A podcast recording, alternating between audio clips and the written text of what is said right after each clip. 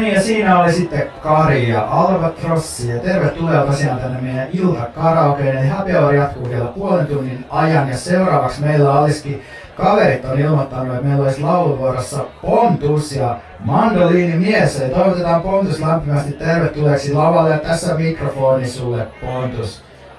Tota, jos mua jännittää, pelottaa ja ahdistaa puhuminenkin, niin Annapa se mikki takas tänne ja sieltä sitten pidetäänkin pieni tauko tässä, eli voitte niitä lappuja tuoda tänne päin. En todellakaan osallistu sun karaokeen. Sunkekaa karaokeiden hanuri. Seuraavaksi laitetaankin sitten täältä tulemaan ja lappuja tulemaan, niin tästä lähtee klassikko biisi, eli Stairway to Heaven.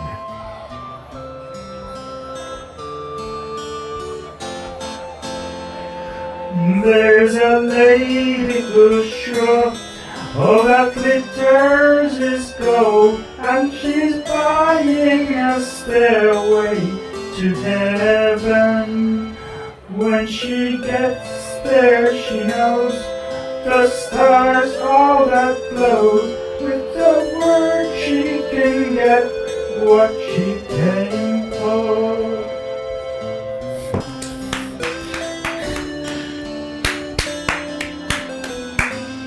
Se oli hieno. Täytyy sanoa tosin, että enemmän kuin Stairway to Heavenistä mä pidän Butthole Surfersin biisistä Hairway to Steven. Eikä, onko se joku semmoinen Weird Al Jankovic juttu? Me voidaan leikata sitä pätkä tähän. Okei, okay, tehdään niin. Mutta tota, jos ei tullut selväksi, niin tämä karaoke-paatti, joka tässä seillä on Mikä mitä vaivaa podcast, jolla on sponsoreinaan Voimalehti ja Vasemmistofoorumi. Joo, hyvää vuotta 2019. Ei vieläkään kuoltu, ihme kyllä.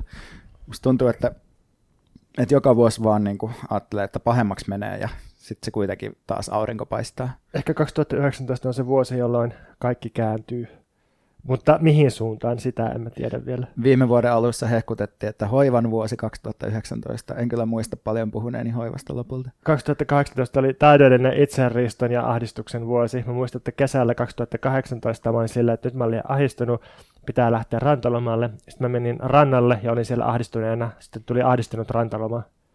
No on sekin jotain. Parempi ahdistunut rantaloma kuin ei rantaloma ollenkaan. Joo, mutta tänä vuonna tulee voimaantunut eloisa, itsestään huolehtiva, ylpeästi rohkea, aikuinen, itsenäinen, oman elämänsä sankari. Vuosi. Hennosti marksilainen vuosi. Hienosti kukkainen, kukkakuosinen. Mutta niin, podcastin neljäs kausi, 39. jakso, jonka teemana on Missä olemme nyt? Onko sulla Veikka joku asia, joka sua vaivaa ja jota haluaisit käsitellä julkisesti?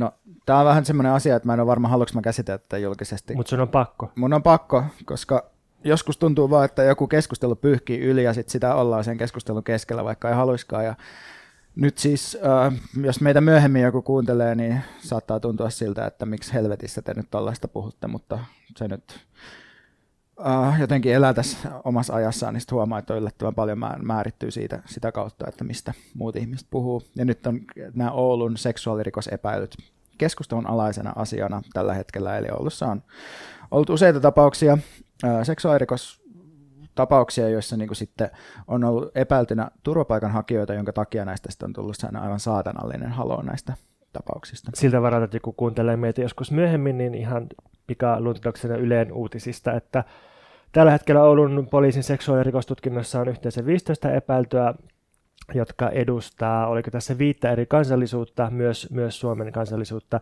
Ja sitten lisäksi on Itä-Helsingissä on, on tuota seksuaalirikosepäilyjä myös, ja sielläkin on uh, ulkomaan kansalaisia, jotka asuu Suomessa.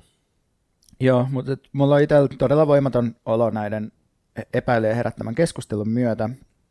Musta tuntuu, että kaikki mitä tästä voi sanoa joko niinku niiden uhrien kärsimyksen vähättelyä tai sitten tuuleen huutamista maahanmuuttajavastaisen liikkeen edessä, joka hallitsee keskustelua ja pystyy viemään sitä haluamaansa suuntaan.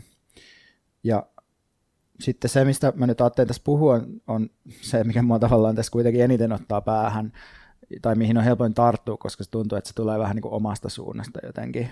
Ei se on tämmöinen niin asenne, jossa mediassa yritetään esittää ikään kuin tästä voisi saada aikaa jotenkin rakentavan ja ymmärrystä lisäävän keskustelun, vaikka itse just vaikuttaa siltä, että, että tämä keskustelu pystyy hyödyttämään ennen kaikkea rasistisia liikkeitä, tai rasistiset liikkeet osaa niin kuin, ottaa tämän haltuun, et, et koska kun tapahtuu jotain tällaista kauheata, niin tuntuu, että se vaatii jonkun sen todella niin kuin vihaisen reaktion, että tekee oikeutta sille kauhealle tapahtumalle. Ja sitten musta tuntuu, että se, se alhaiseen viettipohjaan pystyy vetoamaan nimenomaan semmoiset pelolla ja vihalla pyörivät liikkeet. Joo, mä luulen, että, että aika moni toimittaja, joka nyt ryllää rasistisesti ennakkoluulee turvapaikanhakijoita vastaan, niin tietää kyllä nämä tilastot. Että monet toimittajat ihan oikeasti varmasti tietää, että että turvapaikanhakijoiden osuus seksuaalirikos epäilyssä ei ole mihinkään kasvanut viime vuosina, että, että se on, se on, se on niin vähän, vähän vaihdellut ja, ja ei, ei, näytä mitään piikkiä olevan ja, ja sitten tota, et, et niin tilastojen valossa ei ole mitään,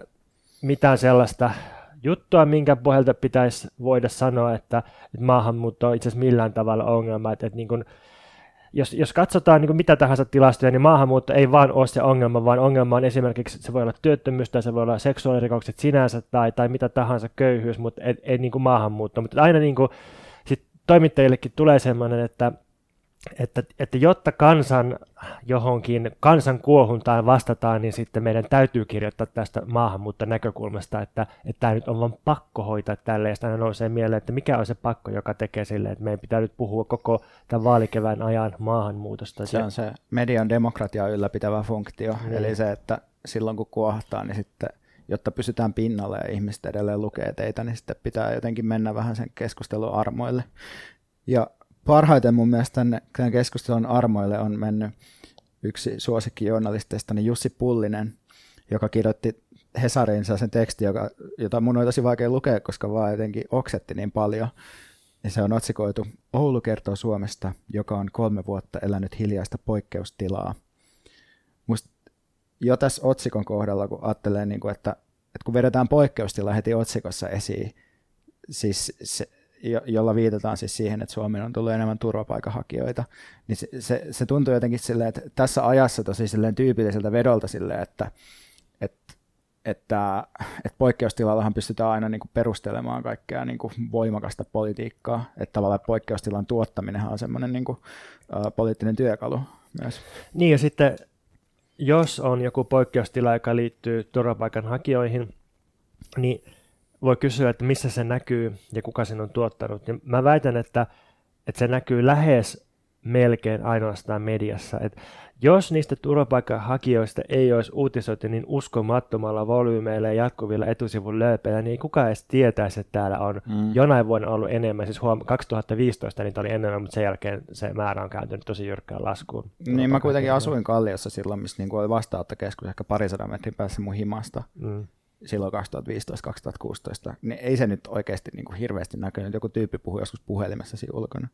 Mutta mut se nyt ei ollut se pointti, mihin mä oon tässä menossa. Ja, ja siis äh, tämä ehkä kertoo just tästä vaikeudesta puhua tästä, koska onhan nyt helvetin seksuaalirikokset niin oikeasti aika kauhea asia. Että eihän tässä niin kuin siitä ole tavallaan kysymys. Ja se on se, että minkä takia tässä keskustelussa tuntuu, että helposti vähän niin kuin häviää jotenkin ja niin kuin juttuu vaan jotenkin luuppaamaan sellaista ihme sössötystä. Mutta mä haluaisin hetken fiilistellä tätä, mitä tämä Jussi on kirjoittanut tässä tekstissä. Että mä luen täältä ääneen tämmöisen sitaatin. Oulu. Joskus sanoista tulee symboleja. Uusin sellainen on Oulu. Sana ei näinä viikkoina ole tarkoittanut enää vain pohjoista kaupunkia, vaan jotakin paljon synkempää. Mutta mitä Oulu oikeastaan tarkoittaa? Kysymys on yhtä aikaa absurdi ja tänä maanantaina aivan suomalaisen yhteiskunnan ytimessä – Mulle tulee tuosta mieleen, että aikoinaan kun Savukeidas julkaisi kaikkia kirjoja otsikolla Mitä David Foster Wallace tarkoittaa, niin olisi nyt Hesari olisi voinut julkaista sellaisen pikanopeudella sellaisen kirjan, että mitä Oulu tarkoittaa. Sitä olisi voinut myydä Hesari-tilauksen kanssa jollain mm. alennushinnalla. Mutta toi, just, toi yrittää niinku kuulostaa jotenkin älykkäältä esseistiltä, vaikka toi on niinku ihan tätä, tätä niinku paskaa, tai siis tässä ei niinku mitään sisältöä, mitä se on kirjoittanut.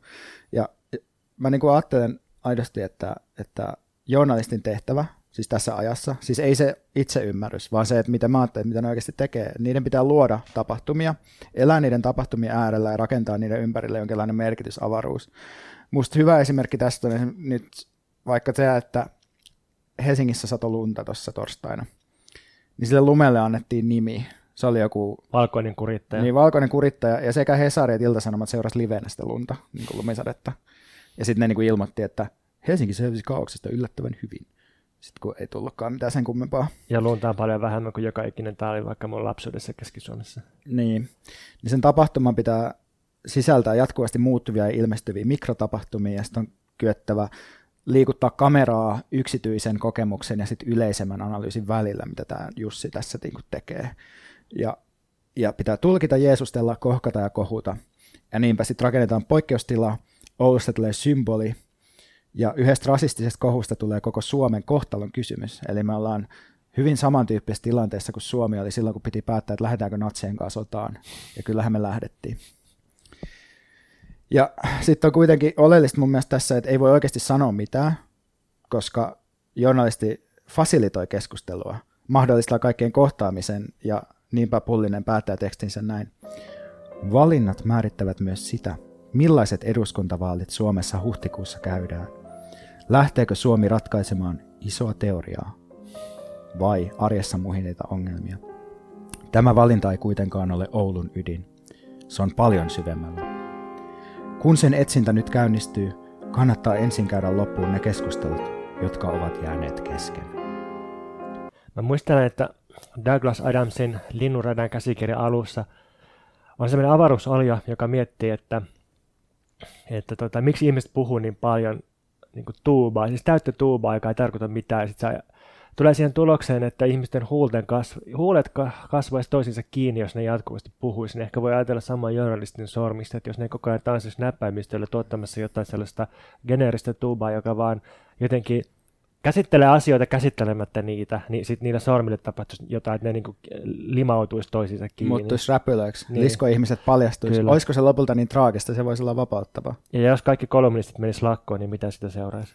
Koska mua, mua, mua tämä, siis monia asioita yllättäen vaivaa, mutta tämä, tämä on kyllä muakin vaivannut sillä tavalla, että, että kun on puhuttu siitä, että, että irakilaisia on oikeasti yliedustettuna näissä seksuaalirikosepäilytilastoissa, että siitä niin ei pääse mihinkään. Että okei, okay, on tämmöinen tilasto, jossa sanotaan näin, ja sitten tämä on selitetty kulttuurilla, niin tämä, tämä niin kuin tökkii mua vähän.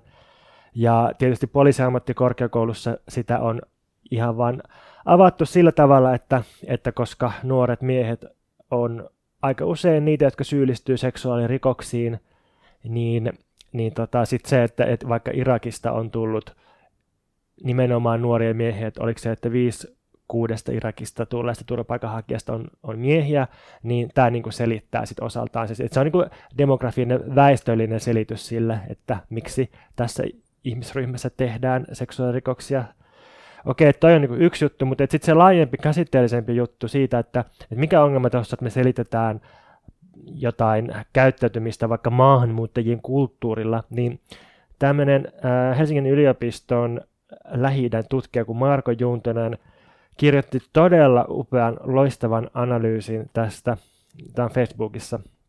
Ja tämä Marko Juntonen käy siis seikkaperäisesti läpi siitä, että, että mitä Irakissa oikein on tapahtunut 80-luvun lopulta lähtien, ja osoittaa, että ei ole mitään yhtenäistä tiettyä irakilaista kulttuuria, joka sieltä tulijat jakaisi toistensa kanssa. Ja siis ihan, jos katsotaan tota, jo, tota niin kuin Saddam Husseinin uh, vallan, valtakauden tota, ongelmallista vaihetta siinä kasari-ysäri vaihteessa, niin 300 000 shia-taustaista kansalaista menetti henkensä ja kymmeniä tuhansia ihmisiä vangittiin ja kidutettiin ja haudattiin joukkohautoihin ja, ja sitten se oli maansisäinen pako ja, ja muuttoliike käynnissä. Ja sitten tota Persianlähden sotaa seurasi 12 vuoden taloussaarto, jolloin koko irakilaisen yhteiskunnan infrastruktuuri romahti. Siis kaikki sähköverkko, vedenjakelu, sairaalat, koululaitos meni ihan, ihan mutakuntoon. Ja sitten, koska tapahtui tämmöinen hidas pitkä romahdus, niin se johti siihen, että että et valtio heikkeni ja sitten heimot ja patriarkaalinen valta voimistui taas. Tämä johti taas siihen, että militantti maskuliinisuus korostui eri tavoin ja, ja tota, ihmiset aseistautu. Ja, ja sitten siellä, siellä siis tapettiin joka päivä yli kymmenen ihmistä, vaikka vuosina 2006-2007. Ja tietenkin, tietenkin sitten äh, uudempi Irakin sota ja, ja niin kuin kaikki, kaikki tällaiset, niin entisestään on, sotkenut pakkaa ja, ja sitten sit, sit on ollut, niin kuin, siis ihmiset elän olosuhteissa, jossa on ollut asemiehiä, rikollisryhmiä, sieppaa ja satunnaista ammuskelua siellä täällä. Ja joku Bagdad, pääkaupunki, on jaettu 55 eri muureen erotettuun kaupungin osaan. Ja sit, jos niin kuin tällaiset olosuhteet, jos ihmiset taistelee toisiaan vastaan ja äärimmäisesti jakautunut ja ei, ei oikein voi puhua mistään yhtenäistä valtiosta, niin mikä on se irakilainen kulttuuri, mitä ne sieltä tuli, että oikein jakaa keskenään? Eikö se on semmoiset käyrät miekat ja haaremit sitten? Niin, ja tämä Marko Juntinen sitten huomauttaa loppukaneettina, että kun puhutaan kulttuurista, niin silloin rakennetaan kuvaa staattisesta ja muuttumattomasta kulttuurin vankina toimivasta yksilöstä.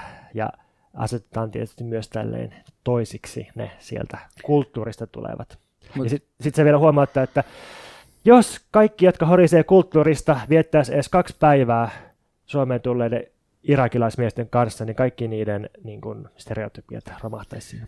Toihan on tosi loistava analyysi, mutta sille, että se ongelma on vaan se, että ei, että ei sillä tee mitään, koska ei niitä ihmisiä kiinnosta vittuakaan niin tuo analyysi, jotka tästä niin kuin, tosta jauhaa tuosta asiasta, eikä ne koskaan lue tota, eikä ne koskaan vietä aikaa turvapaikanhakijoiden kanssa.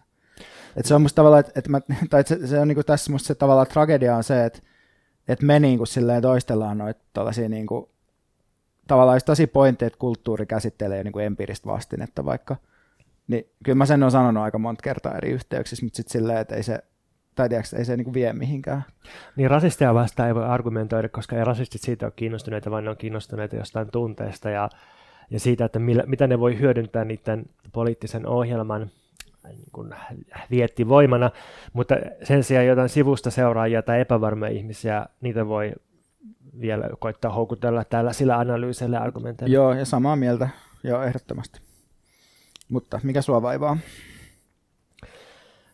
No ensin mä ajattelin, että mua ei vaivaa just nyt mikään, koska mä olin jotenkin iloinen, että päästiin eroon vuodesta 2018 ja se oli mulle jotenkin raskas ja työläs vuosi ja nyt musta tuntuu, että mä oon yllättävän nopeasti päässyt yllättävän hyvään asemaan ja mä oon jotenkin tottunut tekemään tekstejä ja podcasteja jotenkin ää, vai, just vaivaamisen ja vitutuksen ja siis niin kuin kritiikin näkökulmasta ja sitten nyt tuntuu, että yhtäkkiä menee niin hyvin niin monella rintamalla, että täytyy opetella tekemään asioita myönteisen kautta. Että, että jotenkin mulla yhtäkkiä puuttuu kaikki tekosyyt ja esteet. Että, että mä oon saanut rahoitusta kirjoittamiseen ja mulla on vakiintunut kustantaja tai oikeastaan kolme kustantajaa ja sitten sit on työstä liiton tyypit, joiden kanssa hauska tehdä asioita ja sitten mä oon sotkeutunut myös elokuvan tekemiseen ja, ja tota, kaikenlaisia kirjaprojekteja, niin jotenkin että vaivaako mua todella mikään. Mm, no mikä siinä, jos ei vaivaa. Mutta sitten kun mä mietin asiaa hetken, niin sitten mä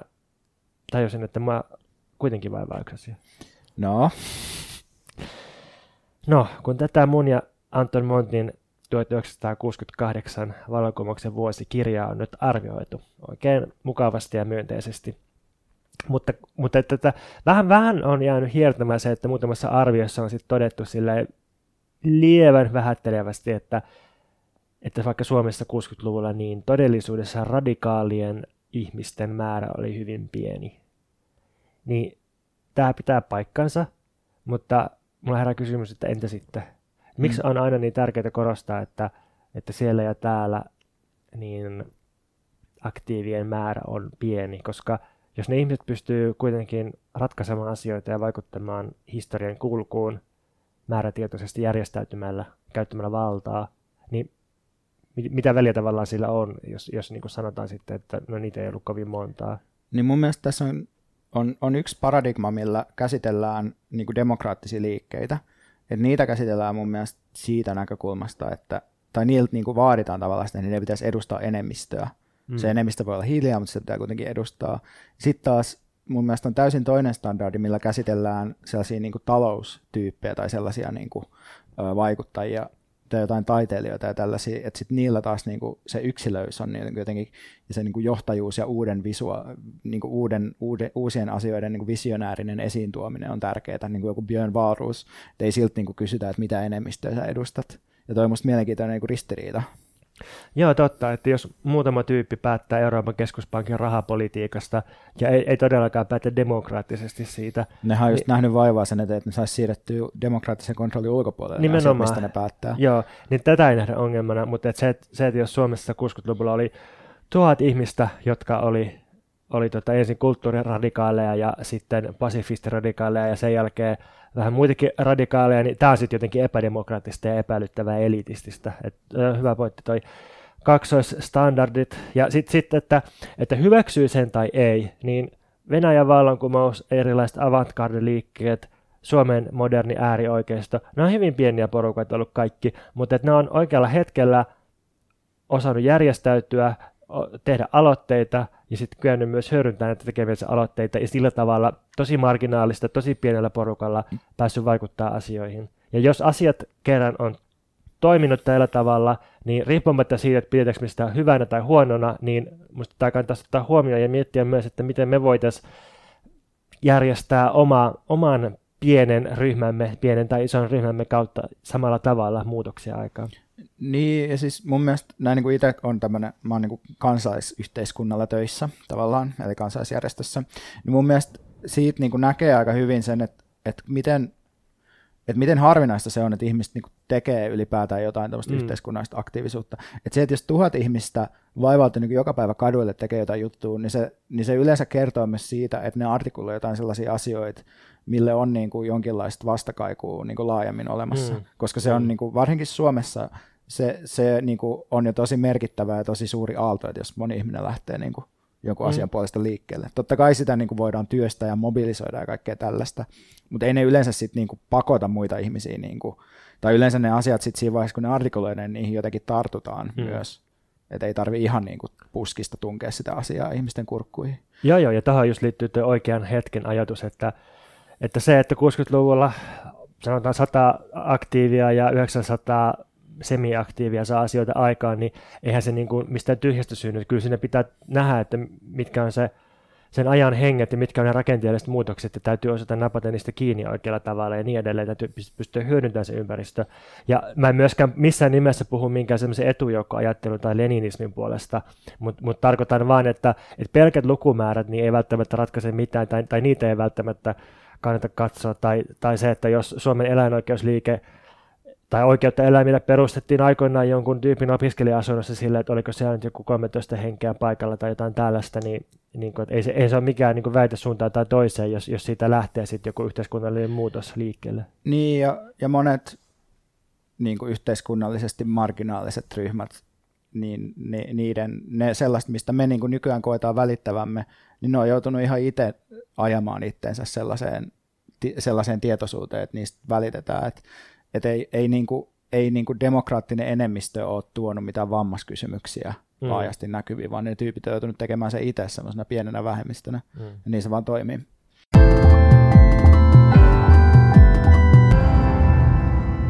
Moi! Mä oon Veronika Honkasalo ja sä kuuntelet Mikä meitä vaivaa podcastia. Suosittelen, että ryhdyt podcastin tukijaksi osoitteessa patreon.com slash mikä meitä vaivaa. 2019 on eduskuntavaalien vuosi. Ja, myös europarlamenttivaalien vuosi. Ää, totta, totta, se on myös totta. Ja me ollaan ää, podcast, jota usein on vähän, tai meitä, mua ja Pontusta, on vaikea sijoittaa poliittisesti. Ja tämän huomaa siitä, että haluaa usein niin kova. Että mua musta tuntuu, että viime kuukausina on just eri niin kuin, julkaisuissa kutsuttu sekä vasemmistoaktiiviksi että julkikommunistiksi. Jossain vaiheessa mua on niin kuin, kutsuttu anarkistiksi, että sitten se vähän silleen vaihtelee aina, mutta silleen jotenkin musta tuntuu, että, että semmoinen pieni mikrooletus on, että me esimerkiksi ei puhuttaisi eduskuntavaaleista, tai ehkä se on joku muu oma odotus, että me ei lähettäisi niinku siihen junaan. Että tämä ei ole semmoinen podcast, missä tarvii kuunnella semmoista vaalijauhantaa mä haluan lisätä tuohon, että noiden nimikkeiden lisäksi mua on myös kutsuttu uusliberalistiksi. Niin, se vähän kuuluu siihen, että jos on silleen, uh, semmoinen kommunisti, joka tekee yhteistyötä Jari Sarasvuon kanssa. Joo, no mutta musta kuitenkin, koska me nyt puhutaan tänään siis eduskuntavaaleista, se on meidän pääaihe, niin musta ensimmäinen kysymys, joka meidän pitää nyt esittää itsellemme on, että miksi välittää eduskuntavaaleista? Ja mä oon miettinyt muutamia syitä, miksi välittää niistä. Ei kun, ensin mä oon miettinyt muutamia syitä, miksi ei välittää niistä. Niitä on tietysti helpompi kehittää. Paholaisen asianajaja Veikka. Mm. No, eduskunnan toimivalta on kaventunut EUn talouskurivallan myötä, eli EU asettaa, euro, euron siis euro asettaa tietyt niin kuin, julkisen velan kriteerit ja muita tällaisia, ja niitä tosi valvotaan huomattavasti ehkä vähemmän kuin, kuin voisit luulla. Vai miten se menee, valvotaanko EUn sitä, niin että, että BKT julkinen velka ei saa ylittää niin 60 prosenttia BKT. Kai siitä jotain varoituksia saa. Niin, no se on se, että jotkut maat voi rikkoa näitä tota, talousliiton tai talous- ja rahaliiton sääntöjä helpommin kuin toiset maat taas sitten, että se on vähän kiinni kai mm. voimasuhteista. Niin, no mutta kuitenkin sitten niin kuin finanssimarkkinoiden markkinoiden globaalit suhdanteet määrittää yhteiskunnallista kehitystä tosi paljon. Sitä on tietty vaikea niin kuin yksinkertaisena suurena esittää, että miten paljon. Varsinainen valta painostaa eduskuntaa muodostetaan yhteiskunnallisissa liikkeissä vaalien ulkopuolella, ja vaaleissa on yleensä myöhäistä enää tehdä mitään merkittäviä muutoksia. Oletko samaa mieltä näistä? No kyllä nämä olosuhteet minusta pitää paikkansa, ja nämä ehkä hyvät syyt myös siihen, että minkä takia ei kannata hirttää itseään ja elämänsä kiinni eduskuntavaaleihin, ellei sä tuolen puolueen puheenjohtaja tai puoluesihteeri tai jotain tällaista. Mm, jos ei saa sitten palkkaa. Niin, että antaa vähän etäisyyttä siihen, että et mm. vaalit on musta tosi tärkeitä, musta kannattaa äänestää, mutta se ei ole mikään kohtelun kysymys. Mm. Mut nyt mä aion esittää syitä, että miksi pitäisi välittää eduskuntavaaleista. Ja itse asiassa tämä eka, eka syy on suoraan Lee Andersonilta silloin, kun se siirtyi talovaltaan sitten niin kuin vielä sel- selvemmin, tai ei se koskaan ehkä ollut pelkkä talovaltaja, mutta kun se siirtyi vielä selkeämmin niin kuin puolueen soturiksi, niin se puhuu usein tätä, että, että vaaleissa jaetaan merkittävä määrä yhteiskunnallista valtaa, joten ei ole, ei ole niin kuin väliä, että hyväksyt sä eduskunnan legitimiteettiä tai että, että se valta jaetaan siellä joka tapauksessa. Ja monet kysymykset määrittyy parlamentaarisista voimasuhteista käsin, esimerkiksi kysymykset eläinten oikeuksista – raiskauksesta koskevasta lainsäädännöstä, translainsäädännön asiat, energiatuotantoa koskevat asiat, perusturvapalvelujen maksettomuus, aktiivimalli. Tämmöiset asiat, tosin tähän pitää heti esittää ne varaukset, että totta kai se, että miten jotain eläimiä vaikka kohdellaan, niin se riippuu niin kuin tosi paljon niin kuin kaikista asioista, mitä ne niin kuin tuottajajärjestöt tekee niin kuin, ja niin kuin lihan hinnoista ja sitten kaikista semmoisista niin kuin, monista asioista, joilla ei välttämättä mitään tekemistä niin kuin suoraan eduskunnan kaavaa enemmän mm. sen kanssa, että miten eri liikkeet ja järjestöt ja tämmöiset yhteenliittymät painostaa kansanedustajia.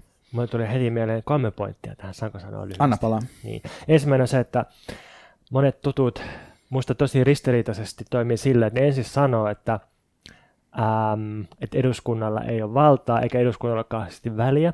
Ja sitten ne käyttää koko seuraavan vaalivuoden reagoidakseen kulloisenkin hallituksen aloitteita vastaan. Ensin sanotaan, että ei sillä ole mitään väliä, että me vihataan kaikkia hallituksia, ja sitten kun tulee seuraava hallitus, se on silleen, että aktiivimalli, eläkeleikkuri ja sitten ulkomaalaislainsäädännön kiristäminen, niin sitten kaikki toiminta onkin sitä, että vastustetaan näitä hallituksen aloitteita. Eli jotenkin oma toiminta osoittaa, että kyllä sillä eduskunnalla itse asiassa tosi paljon onkin väliä. Eli sä jaat Mark Fisherin Exiting the Vampire Castle-esseessä esittämän neoanarkistien kritiikin. No näin voisi sanoa. Me luvattiin kyllä jo ykköskaudella, että me ei enää dissata anarkisteja rivien väleissä, mutta hyvä, että nostit ne sieltä esille. Mm. Ei vaan, ei, kyse oli siis, ei, en tarkoittanut pelkästään... Siis kyllähän toi koskee muakin ja, ja sua varmaan niin, niin myös kyllä, jossain kyllä. määrin.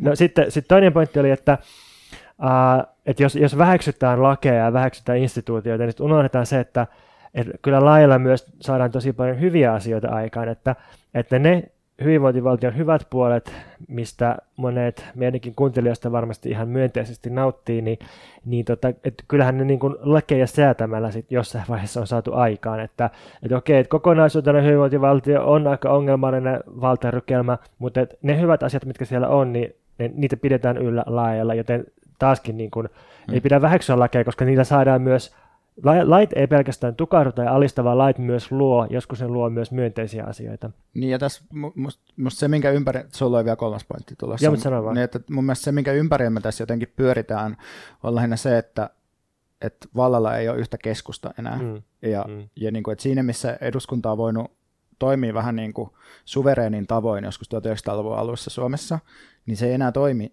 toimi sellaisella tavalla, mutta se ei tarkoita sitä, että pitäisi sanoa, että sillä ei ole väliä, koska sitten samalla tavalla voisi sanoa oikeastaan mistä tahansa yksittäistä yhteiskunnallisesta toimijasta, että silläkään ei ole mitään väliä, koska sekin on vaan niin kuin yksi osa tavallaan rihmastoa. Niin, ja sitten mun kolmas pointti liittyy just tähän, että, että ei sitten pidä kuitenkaan jumittua tähän lain tasolle, koska eihän laki vielä määritä sitä, että miten se laki pannaan käytäntöön, että, että lain lisäksi on tietenkin se, mietitään vaikka tuomioistuimia tai siis oikeuslaitosta ja sitä, että antaako oikeuslaitos kumileimasimena vaikka poliisille jotain lupaa käyttää, jotain erityisen tiukkaa ihmisten salakuuntelua tai, tai mi- miten tota oikeuslaitos toimii tai miten maahanmuuttovirasto toimii karkotustapauksissa, että et, et eihän nämä välttämättä ole lainsäädäntöasioita, vaan nämä on kiinni niiden instituutioiden ja virastojen käytännöistä, ja se on jotain muuta kuin laki. Ja sitten tietysti, jos mennään ihan katutasolle, niin se, että miten poliisi toimii käytännössä, niin eihän, eihän laki määrää sitä, että miten poliisi sitä lakia toteuttaa. Että poliisi voi päättää, että, että resurssit kohdennetaan tänne eikä tonne. Ja, ja näiden syiden takia niin ei kannata tosiaan jumittua ja hirttäytyä sinne. Ja mua kiinnostaa siis löytää sellainen suhde eduskuntaan ja eduskuntavaaleihin, vaikka nyt tämän kevään tämmöisenä projektina, että jossa ei dogmaattisesti suljeta silmiä niiltä asioilta, mitä eduskunnassa tapahtuu, mutta ei myöskään lähdetä ylikorostamaan eduskunnan valtaa tai ajatella just sitä vallan keskuksena, eikä myöskään ajatella puoluetta poliittisen organisoitumisen hermokeskuksena tai aivoina tai vaaleja sen siksi oleellisimmaksi toiminnan paikaksi. Ja jos katsoo niin kuin, nyt vähän niin kuin sit just tällä kannalta, että minkä takia ei kannata pitää puoluetta sinä hermokeskuksena tai aivoina, niin jos katsoo, mitä puolueet nykyään tekee, niin ne käytännössä tekee jatkuvaa viestintäkampanjaa ja kilpailee epätoivoisesti näkyvyydestä jollain avauksilla, jotta ne saisi puskettua jotain muutamia vesitettyjä vaaliteemoja näkyviin ja voittaisi niillä niin prosentin tai pari suuntaa tai toiseen. Et niillä ei oikeasti ole aikaa ajatella.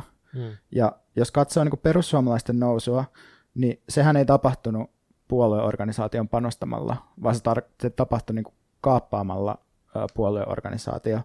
Et se, se pohjatyö, mikä tehtiin, tapahtui ihan niin kuin parlamentaarisen politiikan ulkopuolella muovaamalla puhetapoja jossain hommafoorumilla, luomalla uutta politiikan kieltä ja tekemisen tapoja ja tuottamalla ö, tietynlainen niin kuin reagointivaste ihmisissä, mikä nyt mun mielestä myös näkyy tässä Oulun, Oulun raiskausjutussa, että ihmiset niin kuin lähtee tavallaan niin kuin ne näkee jonkun ärsykkeen ja ne reagoi siihen. Että se on semmoinen mm. niin metapoliittisesti tuotettu reaktio.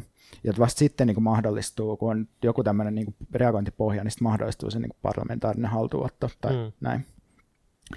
Ja mä oon sitten miettinyt muutamia näkökulmia, mistä vaaleja voisi katsoa, jotta me voidaan tässä käsitellä.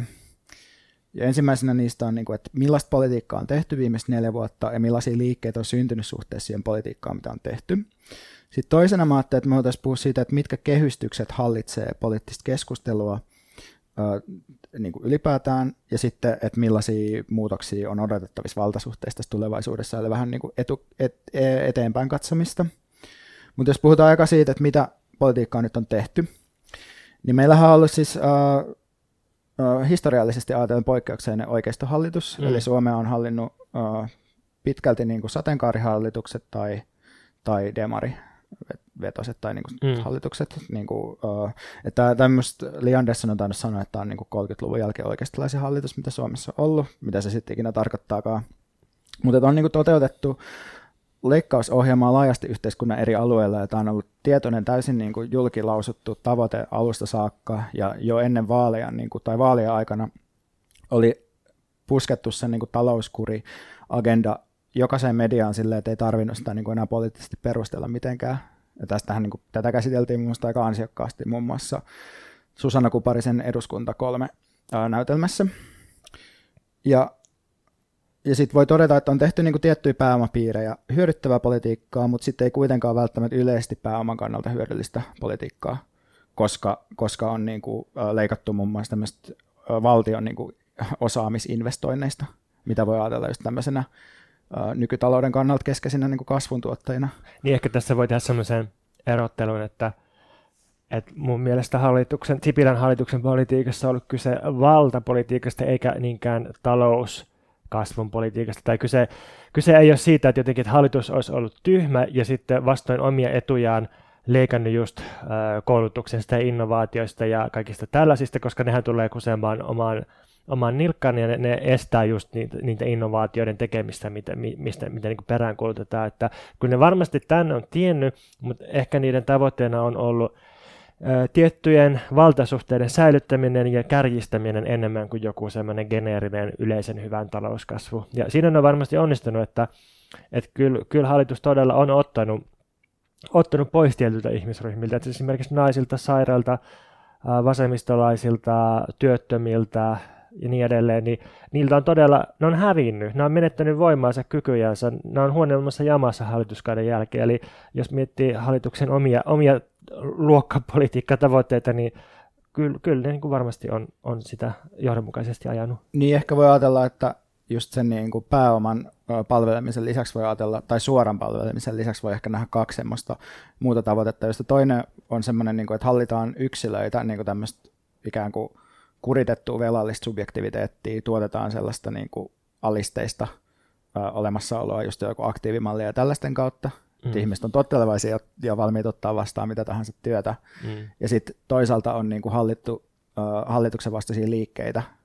Eli ne on niinku laitettu ikään kuin kuriin sekä AY-liike että sitten nämä niinku vapaammin organisoituvat liikkeet, että ei ole perännytty noista keskeisistä tavoitteista, vaan puskettu ne läpi. Joo, siis toi on kyllä toi on tosi tärkeä lisä tuohon, että, että sen lisäksi, että on tällaisilta ikään kuin tilastollisilta ihmisryhmiltä leikattu, niin sitten sit on myös ihan, ihan tota, tietoisesti käyty hyökkäykseen, erityisesti AY-liikettä vastaan, mutta ihan, ihan niin kuin pieniä ruohonjuuritason liikkeitä vastaan sitten erilaisilla tukahduttamistoimilla ja sitten, sitten siihen on tietysti tuonut poliisi näillä kaikilla panssariauto- ja asehankinnoillaan uutta, mm, uutta lisää. Niin, ja, ja pakkopalautuksia ja, myös. Joo, joo.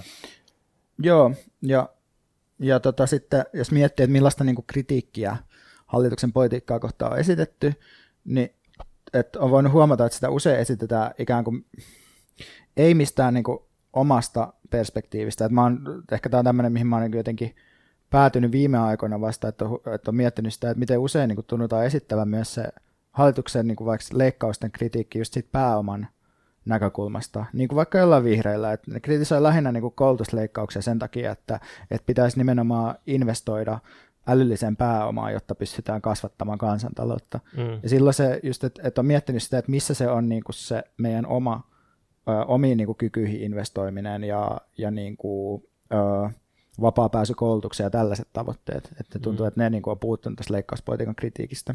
Minusta tämä on vähän ristiriitaista, tai, tai mä, mä ehkä tuen sitä ristiriitaa sillä tavalla, että minusta vaikka perustuloa pitäisi yhtä aikaa ajaa silleen eri siivistä käsin, että, että yhdet sanoo, että me halutaan perustuloa, koska me halutaan parantaa meidän omaa elämää ja me halutaan mahdollisuus, että me kieltäydytään huonoista töistä ja me halutaan tehdä kaikkea muuta ja perustulo on avain tähän. Ja sitten toiset sanoo, että, että itse asiassa perustulo on uuteen innovaatioiden tuottamiseen sijoittamista ja perustulo on siemenrahoitusta ja starttirahaa koko kansalle, jolloin se argumentaatio tulee ikään kuin pääoman näkökulmasta tai ikään kuin kokoomuslainenkin voisi sanoa noin. Ja minusta nämä niin kuin vähän eri suunnista pitää ajaa sitä samaa asiaa eri argumenteilla. Joo, mikä siinä, mutta tuntuu just, että se puuttuu se työn näkökulma Joo. siitä Joo. tällä hetkellä.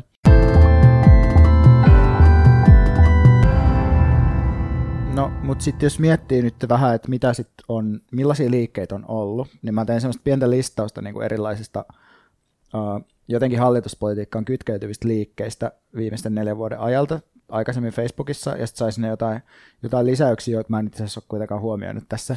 Mutta mä nyt ajattelin vaan sille vähän niin kuin lyhyesti sanoa, että, että millainen kaari tässä on suunnilleen ollut, että, että suunnilleen 2015-2016 alkoi niin leikkauspolitiikan vastaiset liikkeet, niin joukkovoima, kehitysyhteistyön leikkausten vastustus, tällainen. Ja sitten aina AY-liikkeen kamppailut, eli niin stop-mielestukset, kiky-väännöt. Ja sitten alkoi myös niin kuin antifasistiset mielestukset niin kuin, vähän niin kuin tähän perussuomalaisten hallitusasemaan liittyen, että on, niin kuin meillä, meillä on unelma tämmöinen liberaali laajapohjainen mielenosoitus, sitten toi vapauspelissä anarkistien mielenosoitus, jossa käytettiin ensimmäistä kertaa poliisin näitä uusia kuula-aseita. Mm. Ja sitten on tullut sen jälkeen niin kuin Helsinki ilman natseja iso iso mielenosoituskulku ja toi pelipoikki. Ja sitten toi myös tämä Stop Fennovoima ydinvoimaprotesti. Sitten suunnilleen 2016-2017 alkoi turvapaikka-aktivismi, jos se oli toisaalta niin kuin semmoisena vähän niin kuin epäpoliittisena juttuna niin kuin nämä kotimajoitusverkostot että tällaista, joka on ollut niin kuin oikeasti tosi valtava kansanliike, joka on ollut vähän piilossa. Mm. Mutta sitten on ollut näkyviä juttuja, se oikeus elää mielenosoitus, We See You-kampanja, pakkopalautusten vastaiset kansalaistottajamattomuusaktiot ja mielenosoitukset lentokentillä tai lentokentällä, translakikampanjointi, eläinlakikampanjointi ja sitten 2018-2019 on ollut niin aktiivimalli vastustusta, eli sitten on niin tuo ääni työttömälle mielenosoitus, joka on kanssa AY-liikejuttu, lakialoite aktiivimallia vastaa, sitten perustettiin työstäkieltäytyjäliitto, sitten on ollut niin kuin näiden lisäksi niin kuin oikeutta muun sukupuolisille toimintaan, joka vähän kytkeytyy tuohon translakikampanjointiin jonkinlaisena jatkona sille. Ja sitten on ollut ilmastoprotestit on alkanut vasta niin kuin nyt sitten sen IPCC-raportin jälkeen, että sitten mm. tuli se, nyt on pakko mielenosoitus ja nämä perjantai-istunnot eduskunnan portailla ja sitten tämä lukiolaisten mielenosoitus, mikä oli nyt tässä viime viikolla. Tuntuuko sinusta, että nämä liikkeet on saavuttanut jotain? Öö, kyllä musta, siis kun liikkeet musta saavuttaa aina niin kuin just eri tasoisia asioita, jotka mm. osa on niin kuin sisäisiä, osa on niin kuin suoraan tavoitteisiin kytkeytyviä, osa on niin kuin keskusteluilmapiiriä ja ihmisten toimintavalmiuksiin muokkaavia mm. asioita. Et musta tuntuu, että turvapaikka-aktivismi on niin kuin, niin kuin radikalisoinut valtavan määrän ihmisiä ja myös mm. niin kuin tuonut sille politiikan, suoran politiikan tekemisen piiriin tosi ison määrän ihmisiä. Ja pystynyt varmasti myös ehkä voi sanoa, että pelastamaan yksittäisiä ihmisiä sillä tavalla, että on, on viivytetty karkotusta ja sitten oikeudelta onkin tullut sitten erilainen uusi päätös siinä viivytysaikana sitten, että poliisi ei voinut laittaa sitä, sitä täytäntöön. Ja, ja niin kuin, että, että se on varmasti konkreettisimpia yksittäisiä saavutuksia. Ja, ja sitten sit tuntuu, että aika monet saavutukset on ollut sille, ää, torjuntavoitteita vähän reaktiivisia, että, että AY-liike on onnistunut, onnistunut tota, silleen jarruttamaan ja heikentämään jotain hallituksen aivan överi ultramilitantteja hyökkäyksiä, mutta lopputulos on ollut se, että hallitus on saanut kuitenkin pointtinsa, mutta vähän, vähän maltillisemmassa muodossa läpi. Mm. Mutta kyllä musta niin Suomessa on, on niin kuin, tuotu valtavirtaa ja normalisoitu niin kuin antifasistinen toiminta, mm. uh, turvapaikan hakija-aktivismi, uh, leikkauspolitiikan käsitteestä, käsitteestä on tehty sellainen peruskäsite, Mm, Silleen, että mm. siinä ei niin kuin vasemmisto onnistunut viime vaalien alla, että se on vasta tapahtunut musta sen niin kuin joukkovoimaliikkeen kautta.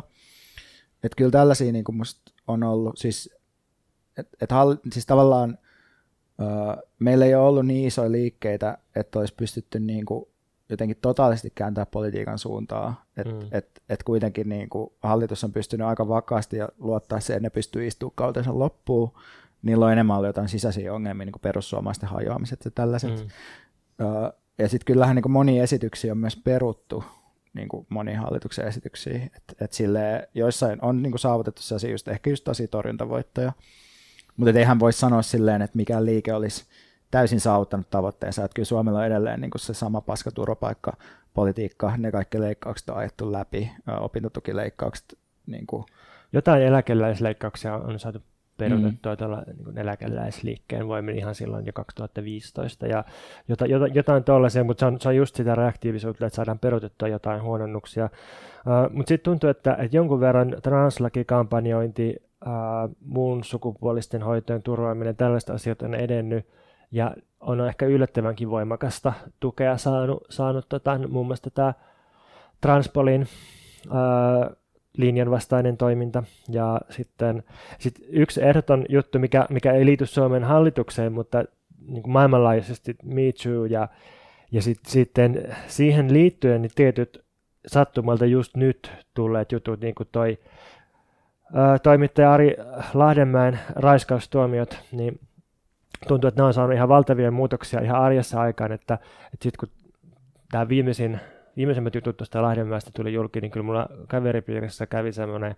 kouhunta, että ihmiset alkoi, ja varsinkin miehet alkoi miettiä, että hetkinen, että ketäs tällaisia tyyppejä mä tunnen, josta on liikkunut jotain juttuja. Ja, niin, ja mitä on itse tehnyt. Niin, ja... niin, että pitäisikö nyt oikeasti ottaa vakavasti ja alkaa niin kuin vähän kaivella ja miettiä, että mi, miten niin kuin voi, että, tai ei voi enää elää ihan samalla tavalla kuin aikaisemmin eletty. Että se, se on niin kuin suurin yksittäinen muutos, mitä mun arjessa vaikka on tapahtunut tämän hallituskauden aikana, että, että oikeasti seksuaalinen ahdistelu ja ka- kaikki tämmöinen häirintä ja, ja suostumusajattelu otetaan tosi paljon vakavammin nykyään.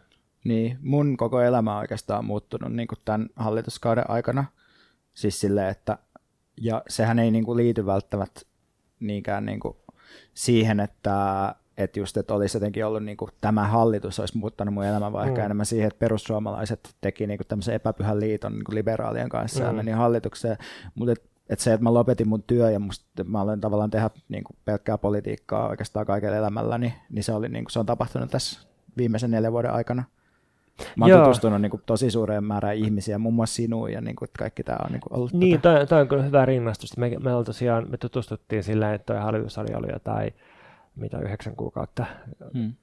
niin, kuukautta Niin, ja mekin tutustuttiin just niin äärioikeista aktivismin Joo, joo. Tai silleen, että joo. me tavattiin ensimmäistä kertaa sellaisessa joo. ympäristössä. Ja 2015, kun tuo hallitus tuli valtaan, niin sitten mä, mä kirjoitin ihan valtavan määrän lehtijuttuja niin kuin ikään kuin hallitusta vastaan ja noista liikkeistä, ja, ja sitten olin jollain tavalla itse mukana niissä, ja sitten sit tuli kirjoitettu kirja, joka myös, myös tota, liittyy tuohon, ja sitten sit taas toinen kirja, joka liittyy laajemmalla, mitta, laajemmassa mittakaavassa aktivismiin. Että kyllä, kyllä niin kuin tosi paljon liittyy tämä hallituskausi, tämä neljä vuotta, niin siihen, mitä on tehnyt niin. kaikkiin töihin ja ihmissuhteisiin. Kyllä. Ja sitten taas mä luulen, että aika monet, siis kun nyt on tietty vielä vaikea arvioida, että mitä liikkeet on saavuttanut, koska varmasti aika monet odottaa niin kuin valtasuhteiden muutosta vaaleissa, että sehän on myös tavallaan yksi niin kuin liikkeiden saavutus, se, että mitä, mitä vaaleissa niin kuin tapahtuu.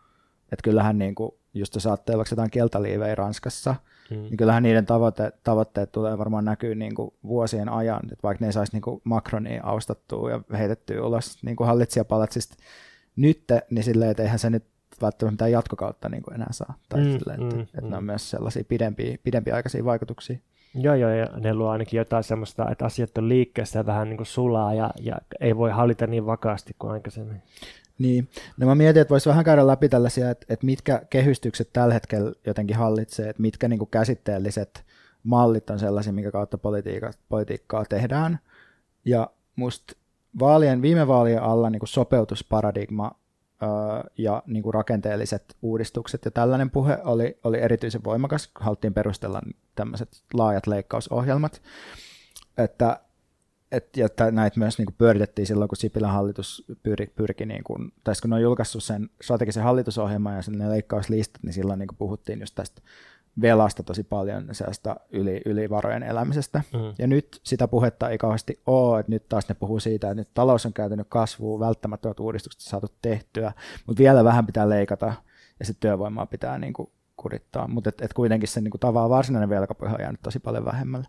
Joo, toi, tota, joo, mä oon samaa mieltä, että velkapuhe on jäänyt vähemmälle, ja siis se, että talouskasvu on ihan pieneen nousuun kääntynyt, niin sehän on johtunut maailmanlaajuisista trendeistä, ei siis tämän hallituksen toiminnasta, ja se on, se on niin kuin, no niin kuin me äsken, äsken sanottiin, että tämä hallitus on pikemminkin sahannut tulevan talouskasvun mahdollisuuksia, kuin sitten parantanut sitä.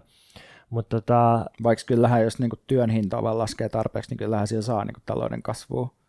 Saa niin tehtyä sille halpoja vientituotteita. Niin, mutta sitten onko Suomi sellainen maa, jonka kannattaa yrittää kilpailla työ, niin kuin, niin geneerisen työn hinnasta, koska, koska tota, ne niin kuin, megahittifirmat, jotka Suomesta on menestynyt, tai ne nykyteollisuuden alat, niin ei ne, ei ne taida niin kuin olla sellaisia, missä kilpaillaan näillä. Siis jos mietitään tai edes Nokiaa tai, tai nykyistä Supercellia. Niin, kun mä mietin vaan se, tavallaan se Saksan Hartz-uudistukset on just, on just ollut sellainen tapa niin kuin, tavallaan ajaa niin kuin saksalaiset tekemään niin kuin monta duunia, ole sille aika köyhiä, niin kuin heikosti kulutuskykyisiä, mutta kyllähän se on niin kuin pitänyt myös talouskasvua yllä. Et, et musta se on kyse enemmän tavallaan, että se on niin kuin myös yksi tapa mahdollisesti tuottaa talouskasvua, mm. mutta se ei vaan ole niin kuin hyvinvoinnin mm. lähde se talouskasvu. Joo, joo, okei, okay, tuosta kulmasta. Mutta mut siis, siis talouspuhe on sillä tavalla tosi voimakkaasti läsnä, että, että kyllä tuo kestävyysvajan käsite on, on se, millä mätkitään, tai siis jotenkin se oli ehkä semmoisen totaalisen hegemonian ilmaisu, että kun pari vuotta sitten paperitee räppäsi jossain Hesarin videossa, että mitä on kestävyysvaje. no, mä olin unohtanut. niin, niin se, jotenkin... se ei kyllä räpännyt, se kertoo. Okei, okay, no se kertoo. Okei, okay, mä, en, siis, mä en pystynyt katsoa sitä, koska mä jotenkin myötä häpetti se niin paljon. Se oli mutta... ihan hirveä. Kestävyysvaje tarkoittaa sitä rahamäärää, jonka valtion ja kuntien tulee säästää seuraavien kymmenien vuosien aikana. Esimerkiksi meillä Suomessa kestävyysvajeeksi arvioidaan noin 10 miljardia euroa. Mutta siis niin, että et kestävyysvaje on jotenkin, että et, että Hesari hyväksyy sen, että nyt täytyy vaan selittää, mikä tämä on tämä kestävyysvaje, ja paperit on silleen, että joo, mä selitän.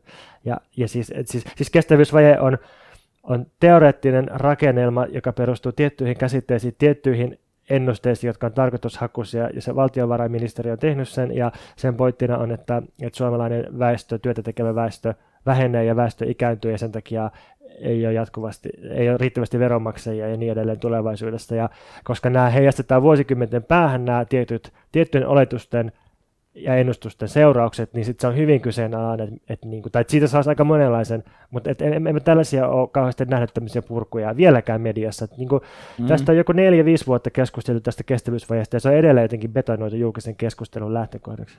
Niin, niin se tuntuu, että Suomessa tosiaan ne sellainen, että talouspoliittiset tai talouspoliittista keskustelua ohjaa niin kuin ajatus jonkinlaista lainalaisuuksista, jotka on niin, niin, niin kuin syvällä, että sitten kyllä, kyllähän Suomessa oli semmoinen niin kuin myös ennen vaaleja, tai niin kuin sanotaan, että niin kuin viimeisten ehkä kymmenen vuoden aikana on ollut myös sellainen niin kuin taloustieteilijöiden pieni niin kuin liike, sillä mm. että on niin kuin, vasemmista yrittänyt ottaa taloustiedettä haltuun ja sitten on julkaistu sellaisia niin kuin tietokirjoja ja, ja niin kuin analyysejä, missä on just puhuttu sille yritetty sitä niin kuin jälkikinsläisyyttä tuoda tuoda Suomea ja kaikkea tällaista, mutta et sitten et se on kuitenkin niin kuin jäänyt tosi marginaaliin lopulta se, mm. se keskustelu. Mutta tota, sitten mun mielestä toinen tämmöinen, tämän sopeutus- ja kestävyysvajeparadigman lisäksi niin on ollut puhe hallitsemattomasta maahanmuutosta, joka on niin kuin leikannut kokoomuksen, joka siis edelleen määrittää itse asiassa liberaalipuolueeksi, niiden, niiden keskustan persujen ja sinisten läpi ja sitten osittain myös demareiden läpi. Ja siitäkin on tullut tosi vallitseva puhetapa, jota on niin kuin käyttänyt siis sekä presidentti että pääministeri aika paljon tässä viimeisten niin vuosien aikana. Mm, ja niin kuin me tässä aikaisemmin puhuttiin vähän, niin, niin tota mun mielestä aina kun puhutaan jostain maahanmuuton ongelmista, niin se pitäisi aina purkaa sitten, että onko oikeasti kyse maahanmuuton tai siirtolaisuuden ongelmasta, vai onko oikeasti kyse työttömyydestä, köyhyydestä, jostain muusta syrjinnästä, seksismistä – no, puhtaasta rasismista, seksuaalirikollisuudesta. Aina niin kuin pitäisi purkaa se, että ei, ei että maahanmuuttajat sitä ei tätä, vaan että, mm. että mikä on se oikea konkreettinen ongelma. Ja tässä musta tullaan ehkä myös vähän siihen niin kuin liberalismin kriisiin, mitä mä ja sä yritetään artikuloida uh, eri niin kuin meidän tulevassa kirjassa myös, että, että se, että minkä takia, että kyllähän, kyllähän jotkut niin kuin keskustan pääomasiivet ja ja kokoomuslaiset tietää, että maahanmuutto on niin kuin hyödyllistä niiden tekemän politiikan kannalta, koska mm. ne pystyy, niin kuin, varsinkin jos ne hallitsee sitä maahanmuuttoa, ne pystyy niin kuin, pitämään niin kuin, työn kustannukset matalina, ne saa niin kuin, nuoria työntekijöitä, jotka ei ole maksa yhteiskunnalle kauhean paljon, että kyllähän ne niin kuin, hyötyisi siitä, mm. mutta sitten koska niin kuin, niillä ei ole enää sellaista absoluuttista valtaa, vaan ne joutuu ottaa just jonkun rasistipuolueen mukanaan hallitukseen, niin sit ne, sen takia ne joutuu ikään kuin tekemään tällaista politiikkaa. Niin, tai ehkä ne voisi tehdä sitä politiikkaa, rasistista politiikkaa myös ilman niitä julkirasistipuolueita. Että kyllähän se, että, että, että sanotaan, että Suomeen on vaikea päästä papereiden kanssa, tai on vaikea saada Suomen kansalaisuutta, niin sehän voi toimia hyödyksikin tuossa, tota, että sikäli kun Suomessa joutuu elämään maan alla ilman papereita, niin silloinhan, silloinhan sehän vasta tuottaakin halpatyövoimaa siirtolaisista. Niin se on totta, jos tänne nyt ylipäätään pääsee, mutta niin. sanotaan, että kyllähän niin kuin Suomi on myös edesauttanut sitä, että, että noita rajoja pistetään kiinni tuossa matkalla sille, että tänne lopulta ei niin kuin pääsee edes tulemaan niin turvapaikkaa. Niin, mutta se johtaa just siihen, että kyllä niitä pääsee, mm. mutta entistä mm. surkeimmissa oloissa. Joo, no joo, mutta sanotaan näin, että, että noissa puolueissa on ihmisiä, jot, niin kuin Juhana Valtiaisen kaltaisia tyyppejä, jotka on niin kuin liberaaleja, jotka haluaa mm, maahanmuuttajia mm, myös, mm, mutta että mm, ne on vähän niin kuin, että se johtuu niin kuin myös tästä äärioikeistosta ehkä, että se on niin vahva se tendenssi niin kuin puhua tuosta hallitsemattomasta maahanmuutosta. No sitten yksi, yksi mun mielestä tämmöinen kehystys, joka ei hallitse politiikkaa, mutta joka on näkynyt, mikä on musta vähän niin kuin vasemmiston vallitseva puhetapasta on taas ollut niin kuin hyvinvointivaltioparadigma, joka sitten mun mielestä ei, joka musta ehkä osoittaa sen, että meiltä puuttuu edelleen mun mielestä ajatus niin kuin jostain sellaisesta, että, että keit niin kuin me ollaan, tai sellainen poliittinen subjekti, joka esittää vaatimuksia. Että musta hyvinvointivaltio ei niin kuin oikein riitä siihen, että jos pitäisi ajatella jotenkin semmoista niin kuin työväen näkökulmaa mm. niin kuin poli- sellaisena, että, että sellaisen poliittisten vaatimusten lähtökohtana – niin, tuntuu, että niin kauan kun mä oon seurannut politiikkaa, eli jostain, jostain, mitähän tässä nyt olisi kulunut, joku 14 vuotta, jotain sellaista, niin, niin tai on ihan sama tilanne. Vasemmisto sille, että joko että hyvinvointivaltio pitää säilyttää tai pitää rakentaa uusi hyvinvointivaltio, ja sitten se on aina sille, että ihan hyvä tavoite, mutta mitä se tarkoittaa, se on aika heikko. jos multa kysyttäisiin, että pitäisikö hyvinvointivaltio säilyttää vai tuhota, niin no ensinnäkin mä kysyisin, että mikä hyvinvointivaltio, mitä se enää tarkoittaa, mutta että totta kai mun pitäisi vastata, että no, no säilytetään se mieluummin kuin tuhotaan, mutta toi on tosi heikko lähtökohta, koska kyllä ihmiset tietää arjessaan, että, että hyvinvointivaltiosta on vain tietyt rippeet jäljellä ja sitten se, että säilytetään se tai rakennetaan se, niin ei se, niin, ei se tarkoita yhtään mitään, se on vaan semmoista helinää. Ja sen takia, miksi, miksi tätä ei nyt pidä sitten itsekään ehkä niin vahvana, on just se, että, että, että haluaa niin kyllä tiettyjä palveluita, pitää niin kuin, niin kuin tavallaan sitä tosi tärkeänä, että on saatavilla niin kuin maksuttomia palveluita, mutta sitten ajattelee myös silleen, että, että kyllä meidän pitäisi niin kuin pikkuhiljaa päästä jo tota, niin kuin valtio laajempaa kehykseen ja politiikkaa ja pystyy jotenkin miettimään niin kuin, ehkä enemmän silleen, että miten, miten me niin kuin pystytään jotenkin ö, organisoimaan ö, sellaista vapaa liikkuvuuden politiikkaa, missä niin kuin työvoima pystyy määrittelemään jotenkin omia, omia tekemisen ehtojaan paremmin eikä ajatella silleen, että tehdään tänne sisälle joku semmoinen niin paratiisi, missä me sille kaikki pakotetaan töihin. Mutta mä mietin, että pitäisikö meidän lopuksi vähän miettiä, että mitäs tässä nyt sitten tulee mahdollisesti tapahtumaan, eli pystytäänkö me tekemään jotain niin ennustuksia seuraavista poliittisista vuosista. Et ehkä mä voin silleen sanoa vaan alkuun, että, että musta tuntuu, että, että mä toivoin jotenkin neljä vuotta sitten, että, että neljä vuoden päästä me ollaan tilanteessa, jossa on jotenkin uudistuttu, tai että jotenkin, että, että niin kuin vasemmista ja vihreät olisi vähän niin kuin uusinut niiden politiikkaa ja olisi jotain niin kuin kiinnostavia, jotenkin aidosti sille universalistisia kansainvälisiä vaatimuksia ja, ja jotkut liikkeet niin kuin vähän painostaisi niitä siihen suuntaan, mutta musta me ei olla niin kuin yhtään sellaisessa tilanteessa, vaan mun mielestä niin kuin ihan samoilla käsitteellistyksillä mennään kuin, niin kuin neljä vuotta sittenkin. Ja se ehkä osoittaa mulle silleen, että puolueet ei oikeasti ole hirveän ajattelukykyisiä, että niillä ei ole vaan aikaa siihen viime vaalit oli erityisesti vasemmistolle hirveä shokki ja jotenkin seurasin sisältä käsin sitä, että miten niillä vaalitappion jälkeen niin kesti vain siis kuukausia ja kuukausia ja kuukausia, että ne ei vaan niin otti vain sitä shokkia vastaan ja himi sitä ja yritti jotenkin tajuta sen kokemansa shokin laajuutta ja jotenkin ei vaan pystynyt tekemään mitään tosi pitkään aikaan ja, ja tota, se, kyllä se viime vaalit halvaannutti tosi tosi paljon demarit ja vasemmistoliiton, ja mä uskon, että nyt molemmat tulee ottaa vaalivoiton, ja mä luulen, että, että vaikka se ei sinänsä muuta kauheasti, niin se on kuitenkin semmoinen myönteisempi lähtökohta ihan, ihan mille tahansa toiminnalle ensi vaalikauden aikana. Se on semmoinen psykologinen juttu, ja sitten se, että jos, jos vasemmisto ottaa vaalivoiton ja vihreät ottaa vaalivoiton, ja tulee joku joku hallitus, joka sanotaan, että se nyt edes kumoaa aktiivimallin ja tekee jotain kosmettisia uudistuksia siinä, niin se on silti parempi kuin tämä nykyinen. Se antaa silti pikkusen voimaa näille liikkeelle, joista me ollaan puhuttu. Ja ei, ei, ei niin paljon tarvi siihen välittömään vastustamiseen käyttää ehkä energiaa, vaan enemmän niin. Niin parempien asioiden painostamiseen. Joo, mä uskon kanssa, että, mä uskon, että koulutusleikkauksia lähdetään todennäköisesti perumaan. Mutta ei ollenkaan siinä määrin kuin mitä niitä tehtiin. Että... Ei, ei varmasti, mutta jonkun verran Joo. mä uskon, että siihen on niin kuin myös kokoomus, kokoomuslaisia niin intressi. Sitten varmaan just aktiivimalli voidaan kumota sitten mä, mä en usko, että turvapaikkapolitiikkaan tulee kyllä niin siis jotain muutoksia voi tulla, mutta ei välttämättä ollenkaan niin isoja kuin toivotaan, koska, koska perussuomalaiset tulee myös tultavasti saamaan, niin kuin, ne ei tule tavallaan samaa vaalivoittoa, koska ne on hajonnut tässä hallituskauden aikana, mutta niin ne kannatus tulee niin kuin kasvamaan tässä. Ja mä luulen, että perusut pärjää vaaleissa paremmin kuin mitä ehkä on uumoiltu, ja sitten siniset tulee häviämään kokonaan olemasta, ja sitten keskustan romahtamista on helppo ennustaa. Mm. Joo, mutta ei, sanotaan näin, että ei, ei kannata ehkä laittaa liikaa toivoa niin kuin tähän. Että se on ehkä ollut tämän koko jutun pointti tavallaan, että, että se, että, että politiikka pitää aina kuitenkin tehdä itse, että ei voi odottaa niin kuin suotuisampia aikoja. Tämä on minusta muutenkin hyvä elämä, että kannattaa aina toimia päämääränsä eteen, mutta olla silti toivomatta yhtään mitään. Uudessa jaksossaan Hilla ja Inari huomautti, että he ovat tuoneet suomalaisen podcast-skeneen suositusosion. Se on totta. Mä oon ainakin ottanut sen niiltä. Mm. Ja nykyään jokainen itseään kunnioittava kunnioittamaton podcast esittelee viikon suositukset tai viikon parhaat tai jotain tällaista. Inarilla on muuten hauska tapa sanoa sille, se, se ei sano niin kuin välttämättä, että mennäänkö suosituksiin tai, tai että kuuntelet tätä, vaan se sanoo vaan niin kuin sen pelkän perusmuotoisen substantiivin niin kuin sille Hilla ja Inari podcast. Vai onko tämä Hilla, joka sanoo viikon suositukset? Ei se sano noin. Mitä se sanoo? Viikon suositukset. Musta se on Inari. Okay. Hei, laittakaa mailia. kumpi se nyt on, kumpi siellä puhuu. Joka tapauksessa tätä perinnettä mä pidän ylpeästi yllä meidän podcastissa. Mulla on aina suositeltava Veikka niin negatiivinen ihminen, että se vaan hakee asioita. Ei mulla vaan aina ole suositeltavaa. mä oon saanut nyt lainaa PSVR, eli PlayStation VR, eli virtuaalitodellisuuskypärän, joka kytketään Pleikkarin neloseen.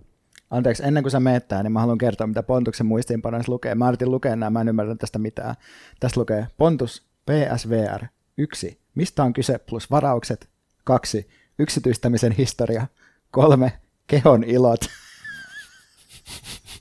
Mukavaa, että sulla on hauskaa. Anna palaa.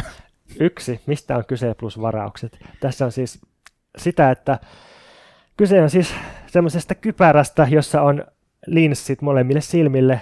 Sitten kun ne laitetaan kiinni silmämuniin, niin se on, käytännössä olisi naamassa kiinni kaksi näyttöä, jossa olla, niin ko- kokee olevansa siellä jossain virtuaalitodellisuudessa, että pelasin muun muassa yhtä peliä, jossa laskeuduttiin sukellushäkissä syvälle mereen, ja sitten siinä pystyi niin kuin katsomaan 360 astetta ympärilleen, ja näki sen meren ja kalat ja kaikki medusat ja merikasvit ja näin, ja ja sitten Tämä kuulostaa kyllä tosi siistiltä. On erilaisia pelejä, on, on niin kuin kauhupelejä, joissa liikutaan ja on ikään kuin itse olisi siellä maailmassa. Ja sitten sit on sellaisia pelejä, missä, missä se, se näkökulma edustaa, niin kuin, tai pelaaja on niin kuin kameran silmät ja sitten se hahmo on kolmannessa persoonassa. Ja, ja on, on, niin kuin, on sellaisia videoita, 360 asteen videoita, joissa voi kiivetä Mount Everestille tai, tai olla jossain, jossain tota, vuoristoradassa tai jotain tällaista, ja siis tämä on tosi alkeellista ja kämästä teknologiaa vielä, että jos joku satunnainen kuuntelija laittaisi tuon PSVR-kypärän päähänsä, niin se luultavasti miettisi, että miten tämä kuvalaatu voi olla näin huono, koska se on siis tosi,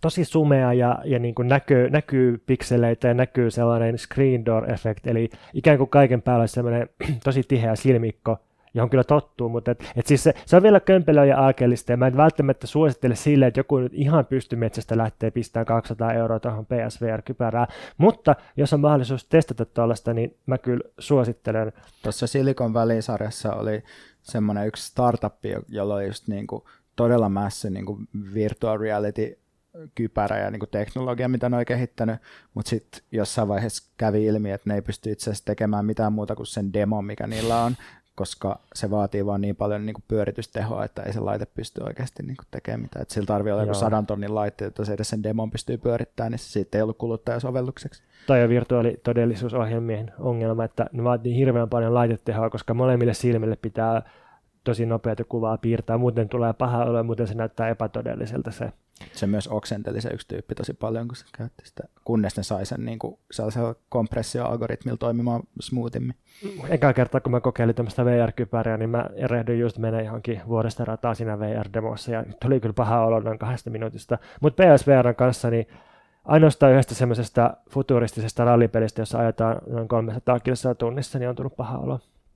Mutta tämä yksityistämisen historia, niin mä jotenkin mietin sitä, että että jos ihminen on alun perin lajina syntynyt jotenkin parvessa tai ryhmässä ja, ja sitten sit on niin kuin vähitellen alettu yksityistää joitain asioita. Et, et ensimmäinen, ensimmäinen asia, mikä jonkun ajan antropologian mukaan yksityistettiin tai siirrettiin niin kuin omaksi toiminnaksi, oli ulostaminen. Että, että ihmiset alko, yks, ihmisyksilöt alkoi silleen niin kuin joissain ryhmissä silleen, että ne halusivat niin tehdä tarpeensa rauhassa eikä muiden katseilla. Tätäkö sä teet sillä sun koneen apurahalla? Ja sitten sit niin kuin historian myödessä mennessä eteenpäin, niin entistä useampia asioita on yksityistetty, että jos kirjallisuus alun perin oli sitä, että, että lausuttiin jotain runoja ulkomuistista toisille ihmisille, niin nykyään kirjallisuus onkin sitä, että luetaan ihan yksin niin kuin omaa henkilökohtaista kirjaa, että jotenkin suunta tämmöiseen yksilöä kohti menevään yksityistämiseen, niin jotenkin tämmöinen virtuaalitodellisuuskypärä on sitten äärimmäinen esimerkki siitä, että jos joku on vaikka älypuhelimella, niin sä voit vielä katsoa sen yli, että mitä se nyt tekee sillä, mutta sitten jos sulla on VR-kypärä päässä, niin kirjaimellisesti kukaan muu kuin sä, että et, niin nämä ei koe sitä samaa. Et se on niin ultimaattinen niin kuin vetäytymisen muoto. Mutta mut eikö just jos puhuu vaikka älypuhelimista, niin eikö niissä niin se ihminen yleensä ole kuitenkin liittynyt jonkinlaiseen sosiaaliseen verkkoon, joka ei vaan siinä konkreettisessa tilanteessa? Joo, mä mietin ehkä sitä jotenkin sen yksilöisen kokemuksen. Niin, niin se, on, se on tosta, että, siitä, että sä niin vetäydyt siitä, niin kuin, siitä ruumiillisesta tilanteesta, missä sä oot niin, poispäin. Niin, ja siitä välittömästä sosiaalisesta tilanteesta. Totta kai VR-kypärälläkin niin. voi pelata siis Mutta sille, että mut, että... sun mutsi ei pääse niin kuin niin. Su, sun luokseen enää sen jälkeen.